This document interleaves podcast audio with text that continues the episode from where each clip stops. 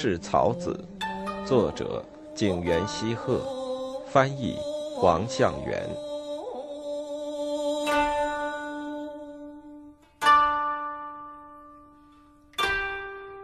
五，倾诉身世更相知。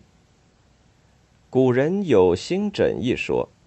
九月十日的傍晚，世之介带着重阳节畅饮的余罪，与堂物店老板赖平一同前去福建的花街柳巷。刚听到东福寺的晚钟，不久就来到了目的地——福建的壮木厅。他们在孙右卫门的枪械铺一带下了轿，急急步行赶去，走得气喘吁吁，连墨染寺内著名的泉水也顾不上尝一口。便径直来到花街的南口。东侧入口为什么给堵上了？真是寻花不怕路远呢。他们一边聊着，一边窥视着花街的情景。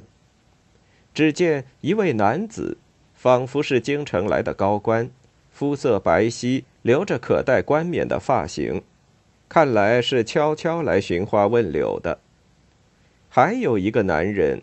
好像是宇治茶馆的二掌柜，是的，没错，应该就是他。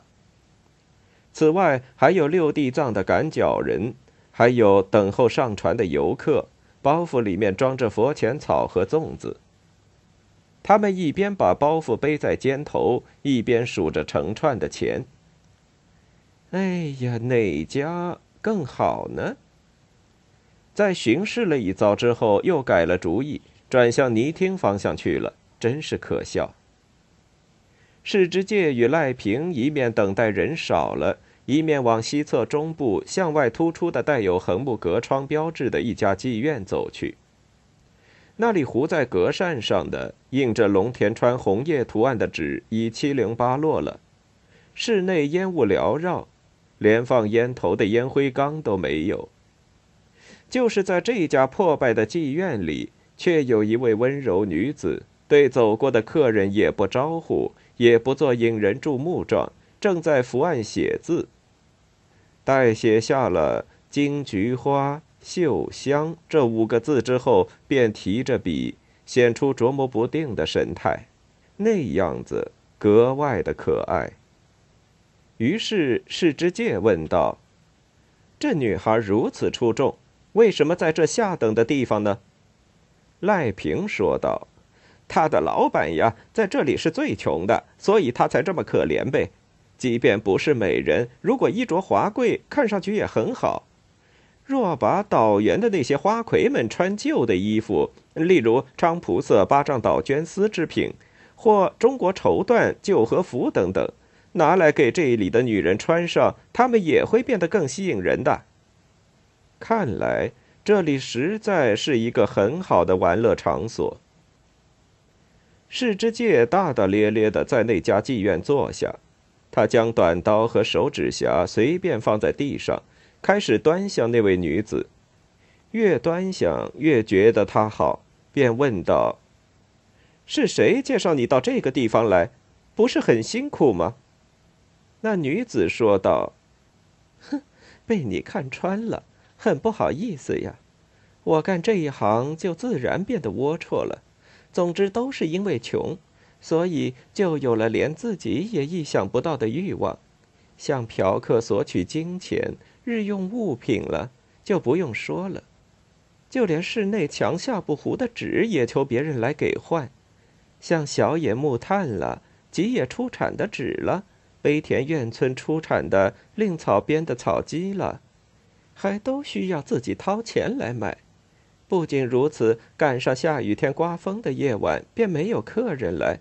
即便是玉香宫的祭祀，或者五月五日、六日等节日，也没有一个客人来让我陪他一起游玩的。我还常常受到老板唠唠叨叨的训斥呢。就这样稀里糊涂的过了两年，一想到将来呀，心里就害怕。在乡下的父母。究竟怎么过的呢？自从我来到这里之后，他们音信全无，更不会到这里来看我了。女人一边说着，一边流泪。世之介问：“你父母住在哪儿呢？”他回答：“住在山科的乡下一个叫元八的地方。”世之介说：“以前我不认识你，如今我们认识了。近期我就去你家拜访一次，给你父母报个平安。”那女子听罢，并没有显出高兴的神情，而是说：“哎呦，您可千万不要去我老家呀，实在不敢当。原先他们靠挖西草根活着。”如今都老了，依靠向过往行人乞讨为生，而且更不幸的是，他们都染上了叫人讨厌的病。与那女人分手之后，世之介就想去她家看看。来到她的家，只见喇叭花正温柔地缠绕在小柴门上，一支长枪架在两根立柱横梁上，马鞍也一尘不染。主人身上也带着插在猪鞘中的大刀和短刀，保持武士的风度。世之介与主人讲述了他们女儿的境况后，父亲说道：“身为女子，不幸干了那种贱业，还好意思提父母，实在让我羞愧呀。”说着流出眼泪来。世之介给予诸多安慰，也理解了那位女子为什么刻意隐瞒自己的身世了。不久，父母便把女儿赎了回来。她回到了山科的家乡。此后，世之介一直和她保持着交往。这是世之介十一岁那年初冬发生的事情。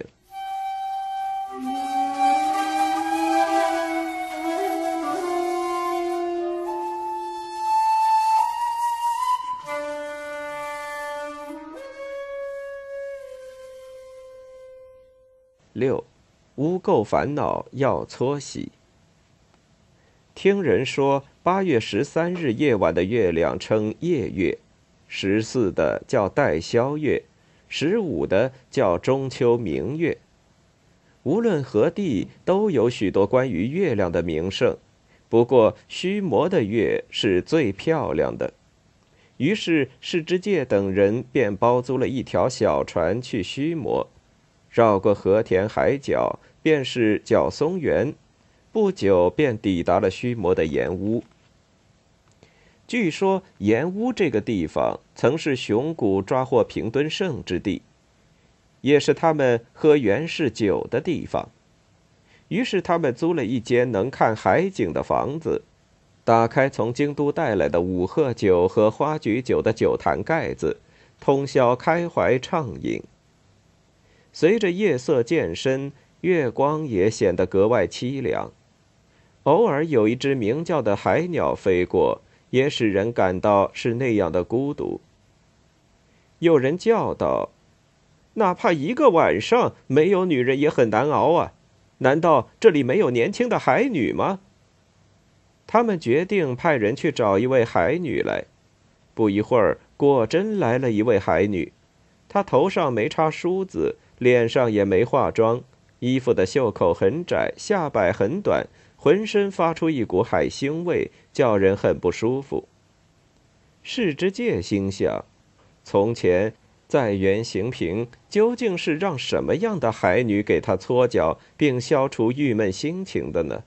而且临分别之际。他还把香包、香道用的香炉及小勺子、盐钵，甚至连用了三年的日常用品，全部都送给了他。那到底是为了什么呢？第二天，他们来到冰库的妓院，了解了这里的游女皆刻有昼夜之分。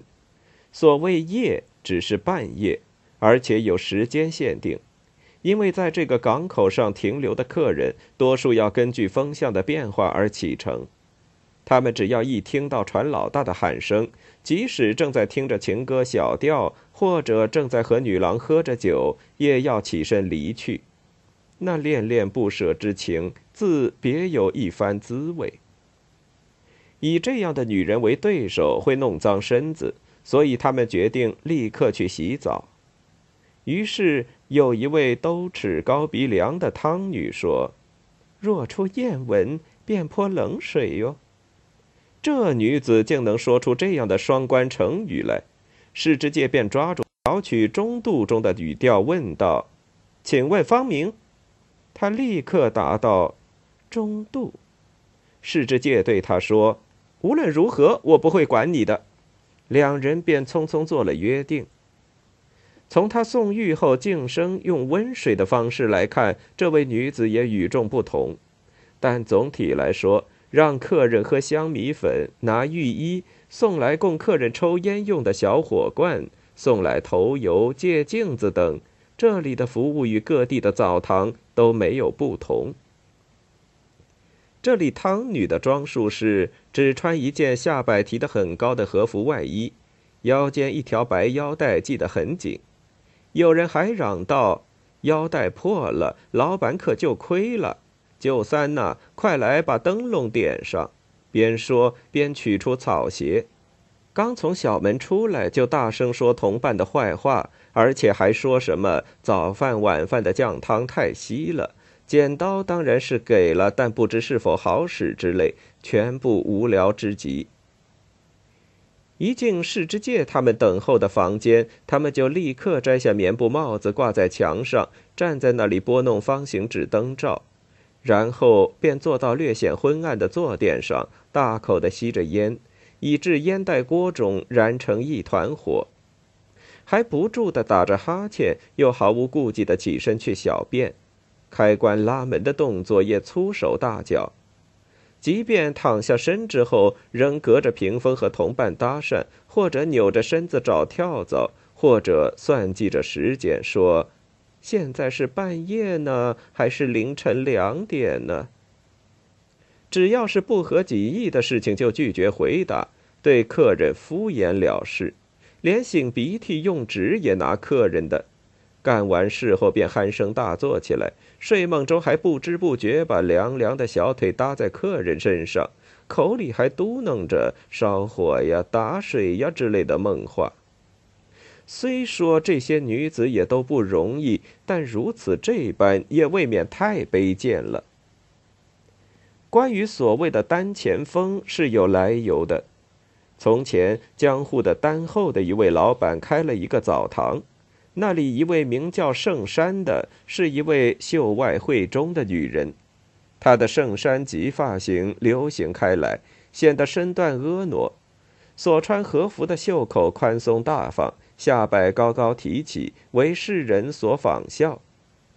据说日后这位女子去了吉原，侍奉显贵，是一位无与伦比的女人。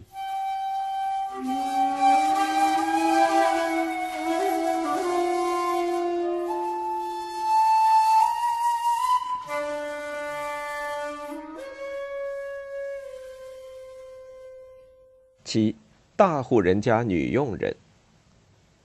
女佣人用数条纹薄丝织品的碎布头，给世之介缝制了一个挂在前腰的钱包。世之介在钱包里攒了一些碎银子。一天傍晚，他将学徒出身的二掌柜招呼出来，两人都想去寻欢作乐，便来到了清水八坂一带。不就是这一带吗？你不是说过吗？这里有能歌善舞、长得还算可爱的女人。是菊屋，是参合屋，还是常春藤屋呢？他们四处寻找着，穿过胡枝子篱笆的小路往里走，找到了一间房子。只见里面立着一个带有梅花黄莺图案的屏风，地板上放着一把用青冈栎木制作的三弦琴，一根琴弦已经断了。这把琴不知是谁在弹断琴弦之后随便丢在那里了。涂了黑红漆的烟盒内，木炭依然是红着的，榻榻米上好像还是湿的，叫人看着有点不舒服。这时，便有人端出了那种放酒杯的托盘，出自奇缘工艺的带腿儿的圆盘里放着烤串儿、定里的章鱼、咸梅、红参姜等，还有涂漆的竹筷。这个女人身穿适于晚春时节的淡紫色中国花纹绸料制作的和服，腰间系一条美丽的宽幅茶色缎带，未打结，带子两端掖在腰间，隐约可见带朝鲜花纹的下等丝绸做的内裙。从小山园手指缝间可看到廉价牙签儿，头发打了四折，松散的扎着，左手还提一只带有朱红漆盖的烫酒锅。他一进来便说道：“让你们久等了，请喝点酒吧。”说话的口音也有些俗气。世之介在那里挑着那些其实没有果仁的匪子来吃，但是也不能总是没吃装吃。所以就接过女人递来的酒，一饮而尽，又用筷子随便夹了一块烤好的鲜鲷鱼段吃了。女人说：“再来一杯好吗？”开始的时候，世之介觉得不堪忍受，想离开这里换个地方。就在女人匆忙起身去换酒壶的时候，他突然注意到此女子的腰肢有一种难以言喻的魅力。觉得这女子又像妓女又像陪酒女，所以不想离开了。听到他把木枕放到对折的花纹席子上的声音，也觉得很有意趣。那女人把刚才穿的条纹和服脱掉，换上了看上去并不太干净的浅黄色睡衣，躺下来等着，嘴里还哼着小曲儿。从去年十二岁时起。世之介就已经变声了，他早已成熟，连成年人都会自叹不如，并且一点儿也没有羞涩感。他对女人说：“你我之间的这种短暂的缘分，不是一般的缘分，是清水寺的观音菩萨撮合的。今后咱俩将会更好。如果你真的怀上我的孩子，所幸附近有可以保佑顺产的地藏菩萨。”虽然需要花钱，但是上供用的百块年糕之类，我这个当父亲的都能操办，请不必有什么顾虑，解开腰带吧。世之介喋喋不休，那女人什么话也没说，两人颠鸾倒凤，尽情玩乐。等到两人如胶似漆之后，有一天，那女人垂头不语，独自流泪。世之介看见后，便问缘由。那女人起初不肯说，过了一会儿，她平静地说：“我现在虽然干了这一行，但是直到上次那府上更换佣人为止，我一直在一位皇族府邸干活。可是想不到的是，那位公子爱上了我，最后竟偷偷的跑到我的房间，向我表示爱意。那天夜里的事，我至今不能忘记。”十一月三日那天下了冬天第一场薄雪，没想到他居然揉了一个雪团说：“你的肌肤如同这白雪。”说着便把雪团塞到我的怀里。您使我想起了那时的他，所以不由得回忆起往事。世之介开玩笑的问：“你说我像那位皇族公子，究竟什么地方像呢？”女人立刻说道。什么地方？没有一个地方不像呀！他在一个寒风凛冽的早晨，特意跑来问候我，然后送给我一件白绫子衣服，而且说我母亲一个人住在西镇不方便，便派人给我家送去了米酱、木柴和房租。才十一岁的年纪呀，难得对别人想得如此细致周到。因为我看您也非常细致，很像他。所以就更觉得您非常可爱了。女人根据世之介的年龄，如此这般说了一段合乎对方胃口的话。京城人大概都是这样的会说话吧。